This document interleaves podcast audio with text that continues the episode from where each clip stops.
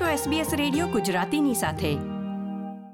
નમસ્કાર, સોમવાર સત્યાવીસ નવેમ્બર બે હજાર ત્રેવીસના મુખ્ય સમાચાર આપ સાંભળી રહ્યા છો નીતલ દેસાઈ પાસેથી SBS ગુજરાતી પર.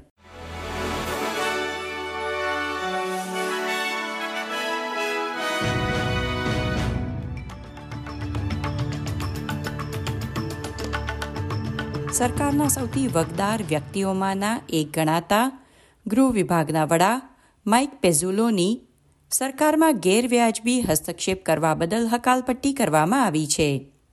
લીક થયેલી વાતચીતમાં જાણવા મળ્યું છે કે તેમણે સરકારી નીતિ અને તેની રચનાને પ્રભાવિત કરવાના પ્રયાસો કર્યા હતા.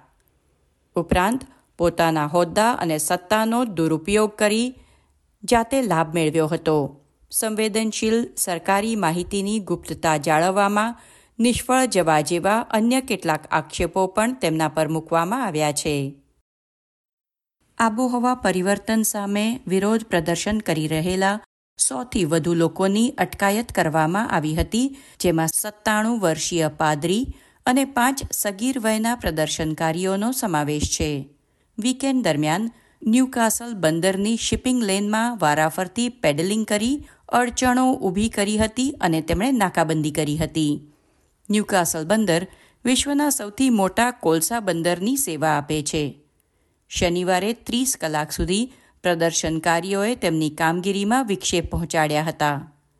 રવિવારે સાંજે ચાર વાગ્યા સુધી જ પ્રદર્શન કરવાની પરવાનગી પોલીસ તરફથી આપવામાં આવી હતી. તેથી ચાર વાગ્યા પછી હાજર લોકોની ધરપકડ કરવામાં આવી હતી. એકસો નવ લોકોની ધરપકડ કરી ન્યૂકાસલના ત્રણ પોલીસ સ્ટેશનમાં તેમને લઈ જવામાં આવ્યા હતા.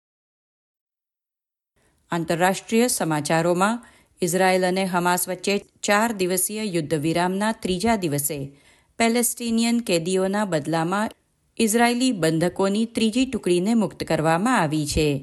ગાઝા પટ્ટીમાં રાખવામાં આવેલા ત્રણ થાઇલેન્ડના નાગરિકો અને એક રશિયન નાગરિકતા ધરાવતી વ્યક્તિ સહિત સત્તર બંધકોને રેડક્રોસને સોંપવામાં આવ્યા છે.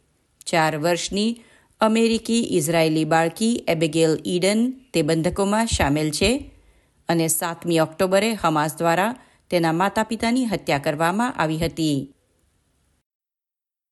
ખેલ સમાચારોમાં ઓસ્ટ્રેલિયા ડેવિસ કપમાં ઇટાલી સામે સેમીફાઇનલ હારી ગયું છે. વીસ વર્ષમાં પ્રથમ વખત ટાઇટલ જીતવાની આશા સાથે ઓસ્ટ્રેલિયાએ ડેવિસ કપમાં ભાગ લીધો હતો, પરંતુ ઓસ્ટ્રેલિયા રનરઅપ બન્યું છે. આ હતા સોમવાર સત્યાવીસ નવેમ્બરની બપોરના ચાર વાગ્યા સુધીના મુખ્ય સમાચાર આ પ્રકારની વધુ માહિતી મેળવવા માંગો છો અમને સાંભળી શકશો Apple podcast Google podcast Spotify કે જ્યાં પણ તમે તમારા પોડકાસ્ટ મેળવતા હોવ